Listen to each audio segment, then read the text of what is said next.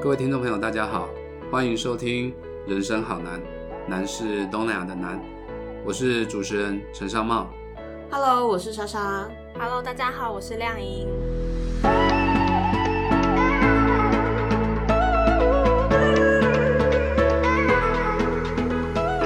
今天的节目呢，在最后的结尾，我们会有重大的事情要宣布，所以请大家一定要锁定，一定要听到最后一秒钟。我们上一次有讲到我们去年度的这个计划执行内容，对那都讲了国外的部分。是我记得我们上学期有在学校开设了东南亚语的课程。是，当然啦，距离我大学时期已经有一点点遥远了。可是我记得我念书的时候，根本就没有这些什么泰文课啊、粤文课等等。那想要学的人还要自己花钱去外面的补习班上课。为什么现在学校里面可以开设这些课程呢？呃，其实我想大概也是跟蔡英文政府上台之后所推出的新南向政策有关呐、哦，因为新南向政策推出来之后呢，许多里面其中的一个重要的一个目的，大概是希望可以满足东南亚台商的一些需求。其实我们过去在跑台商的时候呢，最常遇到就是台商跟我要人，哦，他们说，哎，主任主任，你那边有没有同学？哦，可能会说泰文，然后呢，也要懂得一点点的管理。那如果也可以找到这样的人呢，大概起薪就是四万五。哦，当然这个是配合泰国政府的一个规定。我很想介绍同学去，但是其实我们真的找不到这样太多这样的人。哦，那对于东南亚的台商来说呢，他们现在最大的一个问题，除了是接班人选没有人愿意接班之外呢，他们就是找不到这样所谓的中间管理人才。哦，所以呢，呃，政府呢，我想为了希望可以解决台上的一些需求，在蔡英文政府上台之后呢，就在各大专院校开始鼓励学校开设东南亚语课程。那当然也是一些的学校，他了解到学生有这样的一个需求，哦，所以呢，佛光大学呢也在两年前吧，我记得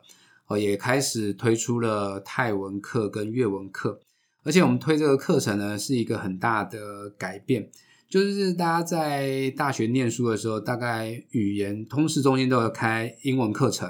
哦，英语是必修嘛，嗯，对不对？但是在佛光大学那时候呢，他就决定不要让同学只修英文，你有其他的选择哦，所以我们一共有五种课程可以去选。你的通识的语言，你可以选英文，可以选日文、韩文，包括了泰文跟粤文。哦，那你在这个五种语言里面呢，你就选一种，但是你同时必须要修满上下学期，一共四个学分，那你就可以拿到通识的语言这个这个门槛。哦，所以呢，这个算是呃其他学校是比较少见的，因为其他学校可能是把泰文、粤文、东南亚语言的课程呢开在一般的语言课啦，它可能不是它的一个门槛的一个必修的，不是毕业门槛，就是一个选修。对嗯，所以改成这样子之后，我们发现确实也有一些同学来去修，哦，所以这个我想最主要还是因为新南向政策，那同学呢也看到了东南亚的一个市场，他们希望可以多去呃修习一些的小语种，可以增加他们以后的就业力啊。对，我记得当时我刚开始学泰文的时候，连我泰国朋友都阻止我。他说：“啊，泰文就只有泰国可以用，你没事学这个干嘛？你干嘛不把时间花去学什么日文啊、西班牙文之类比较多人在使用的？”对，那事后也证明说，其实这个决定还算蛮正确的啦。嗯。那现在学生选修这些东南亚语的人多吗？呃，坦白说，当然还是不如英文、日文或者是韩文啦。对，哦，那毕竟佛光大学的学生人数本来就比较少，那我觉得要让同学来去修东南亚语，你必须要有一些的诱因。像我们过去呢，会送同学到泰国去，哦，所以我们就会鼓励同学去修泰文，所以过去开泰文大概都还不错，但是粤文相对修的人数就会少一点点，因为我们在过去没有还没有送过同学到越越南去，所以对同学来说，他修粤文的意愿就会低一点点。那那时候怎么会想要开粤文呢？因为我们没有越南国家的实习单位嘛，那怎么不开？比如说印尼呀、或是柬埔寨啊这种语种呢？因为我觉得可能还是一个市场的一个需求啦。哦，因为其实这几年你可以看到，泰国当然是因为很多台湾人喜欢去泰国玩，嗯哦，或者说他很喜欢泰国，所以就算他以后不去泰国发展，他可能也想来学一个泰文，至少可能看看看泰剧的时候稍微可以听得懂一点点，或者去玩的时候可以用到，买东西会便宜很多哎、是吧？用泰文杀价，还有用泰文坐计程车不会被骗。对啊。那越南的话，最主要还是因为台台湾有很多的商人在越南投资，嗯哦，所以有这样的一个市场的需求，再加上，毕竟在台湾还有许多的越南籍的配偶，或就是我们所谓的新著名二代，所以你可以看到，我们现在你光是会这些东南亚语的小语种，我们都可以考国家考试，包括了移民特考，包括了导游，对，还有外交特考啊等等。哦，所以我想当初选择开泰文跟越文，最主要是这样的一个考量了。那至于印尼文、柬埔寨文，我相信那修的人数就更低了，嗯是这样嗯，比较没有诱因就对了。对。那所以现在同学们来修课，他们主要是想要学到什么样的程度呢？最主要，我就想，我们希望送同学出去可以沟通啦。哦，所以我们说他学了泰文，那我们送他到泰国去。当然，你没有办法要求他可以百分之百用泰文跟人家沟通，但是我觉得至少一些基本的问候啊，这一些点餐啊，他可以或是数达到。字是不是？对不会，被就是杀价嘛，至少可以讲讲出一些的金额出来。哦，就是说可以让他可以做一些基本生活上面。那我们刚刚说到，就是南向办公室开设的是微学分课程，那这个微跟一般的学分有什么不一样？呃，其实微学分的一个概念，它就是希望，呃，应该是说，我们过去可能三学分的课程，那它就必须要在十八周里面一周上三个小时嘛。可是现在我们把它变成微学分，就是我可以只给他一个学分，他只要修了十八个小时，他就可以拿到这一个学分。那意思就是说我可以连续上九个小时，那我只要上两天，我就可以拿到这一个学分的微学分。那你说那九个小时怎么上？我可能就安排两天的活动。哦，所以像我们过去呢，我们曾经开过，譬如说像冲浪的微学分课程，他只要到海边去冲浪，可能去个四次或者是三次他就可以拿到这一个嗯微学分。比较弹性对，所以是比较弹性的。那我们这一次呢，也特别就是说，呃，跟通识那边来去算是合作啦。我就是说，希望透过微学分的方式，让更多的同学可以接触到东南亚语课程。这个部分莎莎应该比较熟嘛，因为你跟学生互动比较多，你可以介绍一下同学们在上这个微学分泰文、越文还有认识东南亚这三门课，他们的反应大概是怎么样吗？因为我们上学期找的两位老师，泰语课就是找泰国籍的老师，然后越文课是越南籍的老师来授课。那两位老师其实在课程安排上都非常的用心，穿插了很多的活动啊，还有歌曲等等的。像越南文课，老师还带他们就是用手画斗笠。哦，对对对，嗯嗯而且我看他好像很认真，就是在丢一些群组的讯息，说哦，今天上课的时候还可以搭配什么音乐来听啊。我会然后会贴那个什么 YouTube 连接对对对给同学，让他回去练认真习。而且老师还常常带一些越南特色美食来跟学生分享、欸。对，真的是一位很认真的老师。然后泰文课的话，他们上课也有搭配影片，然后还有同学最有兴趣的就是我去泰国要吃些什么，我要怎么点到我喜欢的菜。嗯那我知道班上有一些同学可能真的未来是想要前往泰国发展，他们甚至在这短短的几几十个小时课程里面，请老师教他们认字跟写字。哎，泰文字很多人都说像蚂蚁文，对，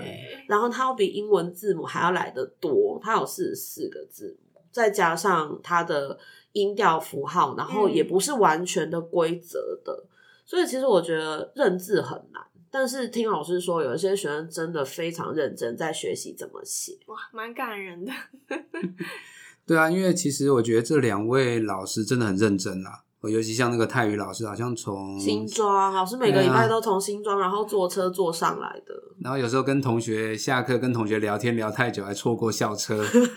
哦，然后我记得上次做泰国菜的时候，他还带拖了一个买菜的那种拖车对，从新庄这样子然后带坐校车着上来。材料过来，这些都是为了让学生体验到最道地的泰国或是越南这样。对啊，因为我觉得这样子学生可能也会比较有兴趣一点点啦。我就说穿穿插一些活动式的课程安排。对啊，因为其实这两堂课都最后一堂都是做料理，嗯，让大家有一个就是还蛮完美的 ending。对，泰国是做凉拌菜，嗯，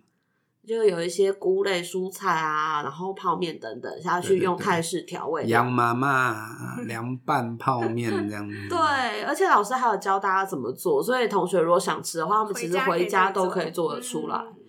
越南文课我们做的是什么啊？一个小煎饼的那种东西，老师带了一个锅子，很像章鱼烧的锅子对对南版的类似到这个东西，对，哦类似他们在粤文课的时候就做。嗯对啊，除了泰文跟粤文课，另外我们还有一门就是认识东南亚。对，那认识东南亚这一门课，等于它只有一个学分，哦，所以一个学分就是十八个小时。那这十八个小时，我们就是全部的透过活动，哦，包括了有影展啊，包括了我们又搭配了一个东南亚文化特展。哦，那这部分亮颖应该比较熟悉，是不是也可以跟大家介绍一下？对，其实像刚刚主任说的影展跟特展，其实我们就是用东南亚文化特展来包装这整个课程。在这个特展里面呢，我们有细分为讲座跟影展。影展的话，我们特别和民族志影视学会，民族志影视学会合作，我们由我们这边来选出三部片，然后都跟东南亚相关的对。对，那在讲座的部分，我们在第一场的时候有特别邀请了 TATD 这个组织的成员，就由他来为我们介绍泰国前阵子的学生运动。结束之后，我们就安排了泰式奶茶冲泡的活动，也是为那个活动画下一个完美的句点。另外，在静态特展的部分，我们与学校图书馆合作，展出了我们南向办公室这近三年的成果，一些东南亚的小知识的问答，以及与东南亚相关的书展。对啊，因为我们最主要是把图书馆里面跟东南亚有关的书籍，把它挑选出来，然后我们再经过一些的筛选，就是有一些比较适合同学的，我们就把它放出来。我希望可以增加同学的借阅率，那也是让同学更进一步的了解东南亚，跟认识东南亚。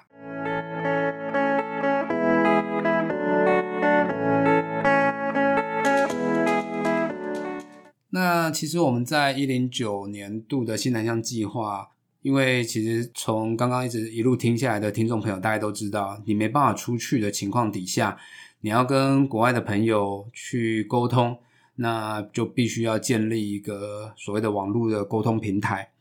所以呢，我们这南向办公室大概在这一年呢，我们一共透过了四个网络平台跟国外的朋友交流。第一个当然就是我们原本的粉砖哦，佛光普照新南向的这个粉砖，这我们是一路都有在经营的。目前的追踪按赞人数有多少啦？应该有破千吧？哦，是啊、对这么辛苦的经营，终于有破千了。对，哦，那这个我们一直都有经营哈，所以也都会放一些南向办公室的活动你不。是视追踪人数为浮云吗？对对对，我们还是要让听听众朋友知道一下嘛。那除了粉呃粉砖 Facebook 的粉砖之外呢，我们今年也另外成立了，包括了 IG。那还有一个我们在上一集的节目当中也特别提到，就是 YouTube。YouTube 我们要放一些的网络的课程，这个是很重要的。那再来最后一个就是 Podcast，我们有一些比较呃不用吃到这么重流量的，我们就会放到 Podcast 上面。哦，所以这三个平台是不是可以请我们的网络平台小编亮颖来跟大家介绍一下？不敢当哦，真的是。那时候说要做 IG 或是 YouTube 的时候，真的是眉头一皱，想说哇，你光 Facebook 都有点应接不暇了，为什么还要再接这两个新的平台呢？然后，但是事实上证明说，其实 IG 也可以补足一些 FB 没办法带来的互动，比如说在现实动态上就可以感受到差别。IG 的现实动态是比较多人会第一个选择去点开来观看的，但脸书的观看可能就没有那么好了。而且在 IG 的现实动态，你可以选择一些问答啊，或是投票这种可以及时互动的方式来跟大家有所接触。这个我就不懂了。没所以关系，所以你说 IG 的限动，像你 PO 的 Podcast 的，会去收听的人会比他可以就是用连接，然后比如说上滑，然后就可以对导到就是你想要他去 KKBox，你想要他去 s o n On，你想要他去什么都可以这样子。就比较方便。比起脸书，可能现在年轻人比较没有什么在滑吧。嗯，嗯，在 YouTube 的部分呢，我们就是除了上架线上课程之外，也有一些就是关于佛光大学介绍的短片，以及过往，比如说我们有邀请泰国的学生来台参加 TIP 计划啊，或是他们来台湾交换的一些访问他们的影片内容。然后另外呢，因为缅甸政变的关系，是哦，所以我个人估计啊，可能缅甸有一些的年轻人他会想要离开国家，往海外发展，对，所以我想我们也会特别针对缅甸在佛光念书的缅甸同学，也会请他们拍一支的短片，好对于有兴趣来台湾来佛光大学念书的缅甸同学去做一些的宣传。哦，所以我想这就凸显出一个 YouTube 平台的一个重要性。以及现在大多数人都喜欢看影片，而胜过文字。嗯，对，那至于 Podcast 呢？嗯，Podcast 的话，就是我们从去年年底开始就是筹备，嗯，比如说脚本的规划啊，以及就是上架的平台等等。这一集就是我们的第二十集嘛。我们过往有谈到就是泰国的学运啊，或者是缅甸的政变呐、对比较政治经济的一些东南亚政经议题。那除了政经议题以外，也有一些非政经，比如说就是像老板当初为什么会跟泰国接上轨，以及东南亚他们在过年的时候都是怎么过的，这种比较嗯轻松一点的议题。那当然这一集就属于办公室业务这个类别。就是我们会把一些可能课程啦，或者是办公室有需要让大家认识跟了解的，我们就会放在这一大类哦。所以基本上有三大类，而且其实我觉得我们的非正经议题有些都还蛮有趣的啦。是，而且哦其实虽然说当初一开始是为了嗯海外的学生老师所规划的，但是其实在台湾就是台湾收听的流量也是蛮高的。我们有东南亚的多少比例啊？东南亚呃台湾其实才台湾大概其实也才是占了大概七八成左右，那再来再来就是可能泰国啊、菲律宾之类的。缅甸啊这些国家，嗯嗯嗯，但他们就是比较少，占比比较少。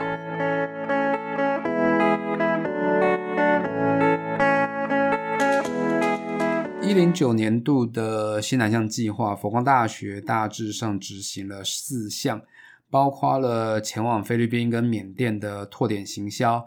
还有缅甸的专题研习人才班，以及缅甸、马来西亚两个的佛学假日学校跟东南亚语的课程。哦，那这四项的计划呢，前面三项真的都是因为疫情的关系受到很大很大的影响，但是我们尽量的把它透过线上的方式来去进行，而且呢，我们也建立了这重要的四个网络沟通的平台。我相信在往后，毕竟我觉得今年的下半年的疫情可能还不是那么的乐观哦，所以我觉得我们在新年度的计划，我们都还是用得到这一些的平台。哦，那至于在佛光的东南语课程，我想我们也确实看到了有些同学真的就是快乐学习。我觉得语言真的就必须要是一个快乐学习的一个环境之下，他可能会更有诱因，同时可能也会学得更好。哦，所以我想我们今年的计划虽然可能不是那么令人满意，但我想应该还算可以接受了。好，那主任刚刚是不是在片头的时候有说我们有个重大消息要公布呢？呃，其实你刚刚已经稍微的透露了吗？破了一点点的 梗。不好意思，哦，因为其实刚刚亮也有提到这一集是我们的第二十集的节目，是是那其实这二十集做起来，我想大家真的是蛮辛苦的哈、我们有人负责写脚本，有人负责想题材、收集资料。因为我们除了这二十集的节目之外，我们另外每个礼拜三都还有当周的东南亚新闻让各位知道哦。所以我想呢，呃，我们的第一季的节目可能必须要在第二十集的时候画下一个句点哦，应该要让我们大家休息一下。那也非常感谢各位听众朋友过去这二十集以来的收听，以及对人生好难的支持。我一直认为，我觉得我们做这四个平台追踪率或者是按赞数不是最重要的哈，因为我觉得这是一个可能说有一点点的社会责任啦。我们也希望让更多人认识东南亚，所以我们一直往这个方向的去努力。所以我们也希望我们在二十集之后给我们一段休息的时间，让我们再去充个电，是吗？哦，然后然后再去构思一些更有兴趣的一些题材。所以我想各位听众朋友也欢迎你留言给我们。哦，那最后我想非常感谢各位的一个收听。如果你喜欢我们过去这二十集的节目，请你多告诉你的亲朋好友，帮我们留言加分享。人生好难，我们后会有期。